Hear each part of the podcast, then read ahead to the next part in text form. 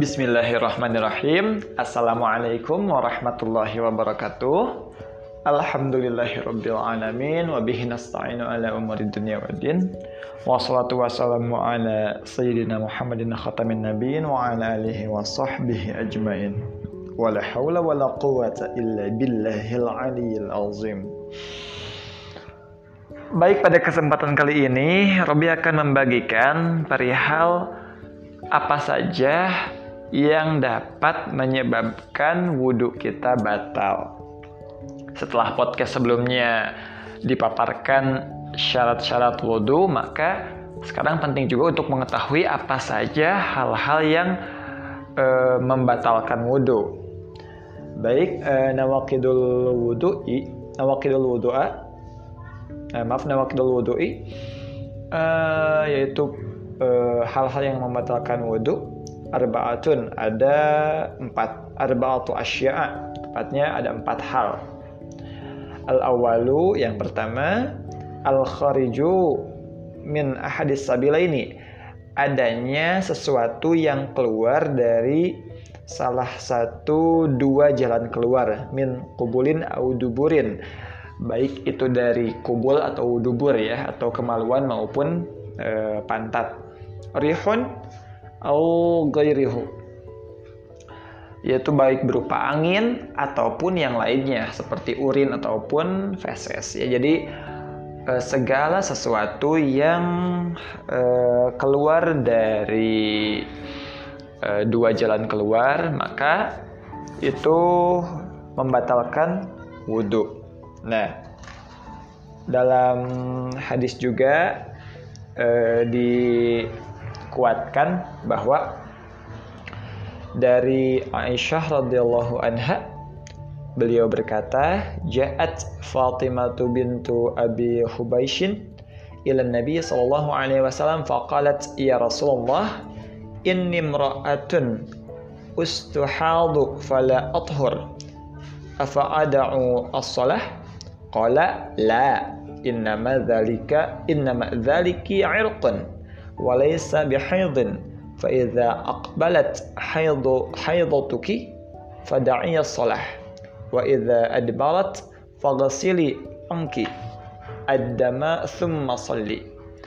Jadi Fatimah binti Abu Hubaishi datang kepada Nabi SAW. Dia berkata, Wahai Rasulullah, aku seorang wanita yang tertimpa istihadah sehingga aku tidak suci maka apakah saya harus meninggalkan sholat? Maka Rasulullah menjawab, tidak. Karena itu hanya darah yang keluar dari pembuluh darah dan bukan haid. Jika masa haidmu telah tiba, maka tinggalkanlah sholat.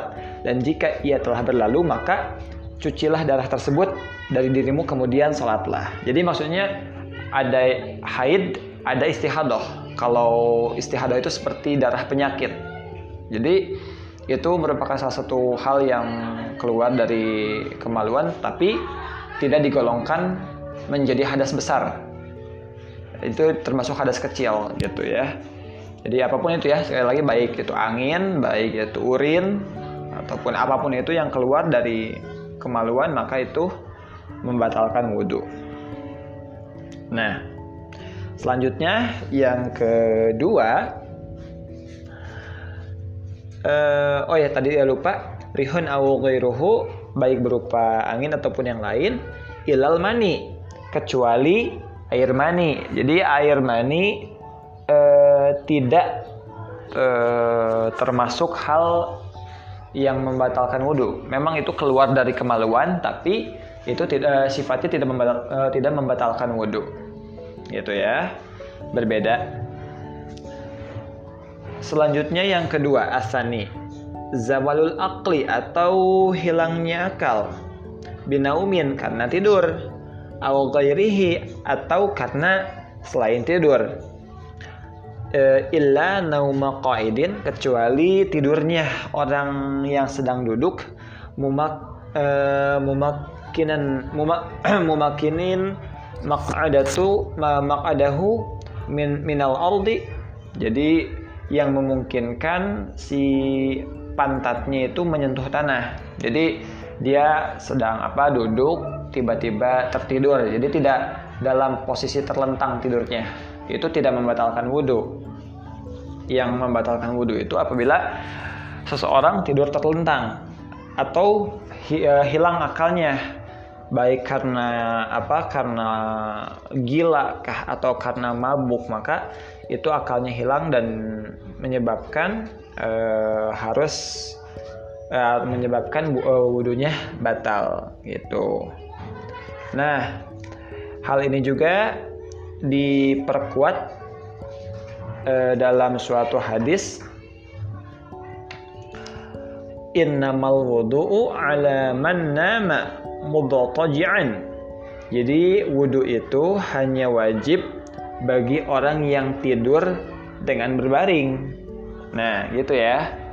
Itu eh, itulah hadis yang menguatkan. Jadi kalau misalnya ada orang yang lagi jumatan misalnya ya kan dalam kondisi duduk tiba-tiba dia tertidur tapi uh, dalam kondisi duduk maka wudhunya nggak batal dan tetap bisa uh, melanjutkan sholat ya. Juga dalam hadis yang lain dari Anas radhiyallahu anhu berkata, "Kana ashabu Rasulillah sallallahu alaihi wasallam ala ahdihi ينتظرون العشاء حتى يخفق رؤوسهم ثم يصلون ولا يتوضؤون Jadi dahulu para sahabat Rasulullah SAW ketika beliau masih hidup, mereka pernah menunggu sholat isya sehingga kepala mereka tertunduk karena tidur. Kemudian mereka sholat tanpa berwudu ya tadi ya, sholat uh, mereka duduk apa tidur dalam keadaan dalam keadaan tidak berbaring, maka tidak batal. Selanjutnya yang ketiganya asal itu iltiqa'u basyaratai rajulin wa mra'atin. Jadi bertemunya atau bersentuhannya kulit laki-laki dan kulit perempuan. Ya. Kabira ini yang keduanya sudah dewasa.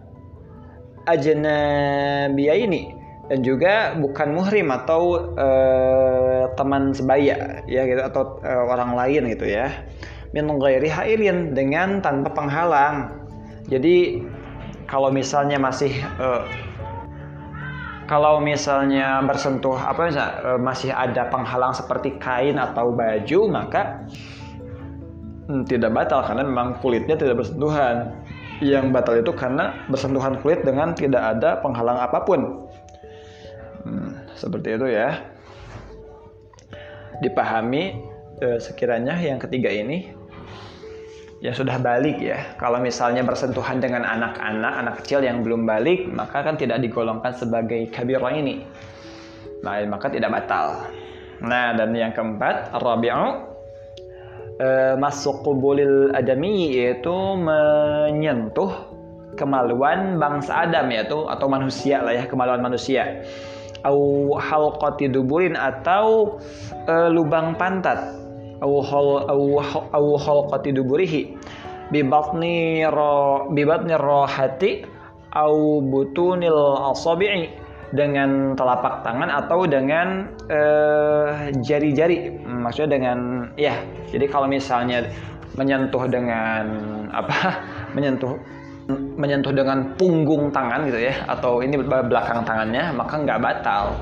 Tapi makruh hukumnya jadi yang dibat yang membuat batal itu apabila menyentuh kemaluan dengan telapak tangan atau dengan jari-jarinya. Nah, jadi kalau punggung tangan atau yang lainnya maka tidak batal namun makruh jadinya hukumnya ya. Nah, sampai eh, apa sampai di sini di apa dipahami ya. Namun ini tidak hanya apa ya? Tidak hanya yang yang batal itu yang menyentuhnya jadi kalau kita menyentuh kemaluan, baik kemaluan sendiri maupun kemaluan orang lain maka batal. Tapi yang disentuhnya, eh, contohnya apabila ada orang yang disentuh atau tersentuh kemaluannya, maka tidak tidak tidak batal karena ini diperkuat dalam suatu hadis dari Tolak bin Abi, uh, bin Ali radhiyallahu anhu beliau berkata, qala rajulun masastu zakari.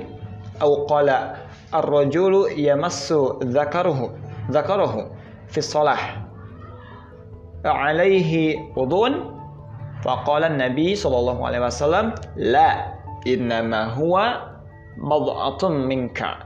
Jadi eh, seorang eh, seorang laki-laki berkata, aku menyentuh kemaluanku atau dia berkata seseorang laki-laki telah eh, menyentuh kemaluannya dalam sholat. Apakah dia harus mengulang berwudu? Nabi menjawab, tidak, karena itu hanyalah bagian dari anggota badan. Ini adalah kalau dalam sholat ya kan, dan apalagi kan kalau dalam sholat uh, pasti pakai penghalang dong, nggak mungkin apa, nggak mungkin menyentuh kemaluan secara langsung gitu ya. Jadi ada penghalang dan itu tidak batal wudhunya ya.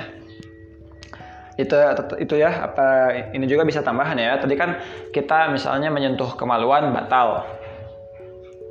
Uh, eh maaf maaf tadi yang ralat ya, ya baik yang menyentuh kemaluan maupun yang disentuh kemaluannya maka sama-sama batal dua-duanya ya. Namun di sini kalau misalnya nih kita menyentuh kemaluan kita tapi ada penghalang seperti sarung atau celana lah ya maka itu tidak batal tapi jadinya makruh gitu ya apa sekali lagi diklarifikasi diulangi maaf tadi ada suatu salah ngomong. Eh, baik yang menyentuh kemaluan maupun yang disentuhnya itu kan sama-sama batal. Namun kalau ada penghalang tidak tidak batal tapi makruh. Nah jadi itulah empat hal yang dapat e, membatalkan wudhu seseorang atau ya wudhu kita ya. Di review lagi ada empat apa saja empat itu. Yang pertama keluarnya sesuatu dari dua jalan keluar dari pantat maupun kemaluan apa pun itu baik angin baik urin maupun yang lainnya kecuali air mani. Air mani tidak membat, tidak membatalkan wudhu tapi mewajibkan kita untuk mandi besar atau mandi junub ya. Jadi baik uh, apa ya kalau kita tidak apa hmm, ya tadi kita keluar kita dalam keadaan punya wudhu namun keluar air mani misalnya ya maka wudhu kita nggak batal tapi kita tetap nggak boleh sholat karena kita sedang dalam hadas besar. Ya ingat uh, salah satu hal yang menyebabkan uh, kita untuk mandi junub yaitu keluarnya air mani. Gitu ya. Terus yang kedua yang membatalkan wudhu yaitu uh, ini apa tadi uh, hilangnya akal karena tidur ataupun yang lainnya seperti mabok atau apalah yaitu yang membuat kita, hilang akal hilang kesadaran maka itu membatalkan wudhu kecuali tidurnya orang yang dalam keadaan duduk ataupun yang ya dengan keadaan si pantatnya menyentuh tanah gitu ya e, duduk gitu ya. Nah itu tidak tidak batal dan juga diperkuat oleh hadis bahwa wudhu itu wajib bagi orang yang tidurnya e, ter, telungkup atau terlentang. Yang ketiga yaitu bersentuhannya kulit laki-laki dan perempuan ya yang sudah dewasa dua-duanya. Yang bukan muhrim juga ya. Dengan tidak ada penghalang. Kalau ada penghalang tidak batal tapi makruh. Gitu ya kalau menyentuh anak kecil gimana? Ya nggak batal karena uh, ini karena apa? Belum ini karena belum balik ya. Tidak memenuhi kabiro ini tidak memenuhi syarat. Dan yang terakhir yaitu menyentuh kemaluan e, bangsa Adam atau manusia lah ya. Baik yang menyentuh kemaluan sendiri ataupun kemaluan orang lain baik e, kemaluan maupun lubang pantat sama-sama batal ini, ini ditegaskan ya lubang pantat ya. Tapi kalau misalnya si pantatnya si daging pantatnya itu nggak batal tapi makruh. Yang batal itu lubang pantatnya yang disentuh. Dengan menyentuhnya dengan telapak tangan ataupun dengan jari-jari. Jadi kalau menyentuh dengan punggung tangan ya nggak batal. Ataupun menyentuh kemaluan ya, karena apa gatal atau apa. Tapi dengan ada penghalang seperti kain atau celana maka tidak batal tapi makruh seperti itu ya itulah dia empat hal yang dapat membatalkan wudhu eh, sekian saja hal-hal yang Robi bisa bagikan pada kesempatan kali ini Mohon maaf bila banyak sekali kekurangan. Silahkan cari referensi lain dari sumber-sumber yang lain untuk memperbanyak khazanah keilmuan. Eh, marilah kita sama-sama saling mengingatkan. Semoga dengan adanya podcast ini bisa memperpanjang atau memperluas kemanfaatan yang dimiliki oleh saya. Akhir kata, wassalamualaikum warahmatullahi wabarakatuh.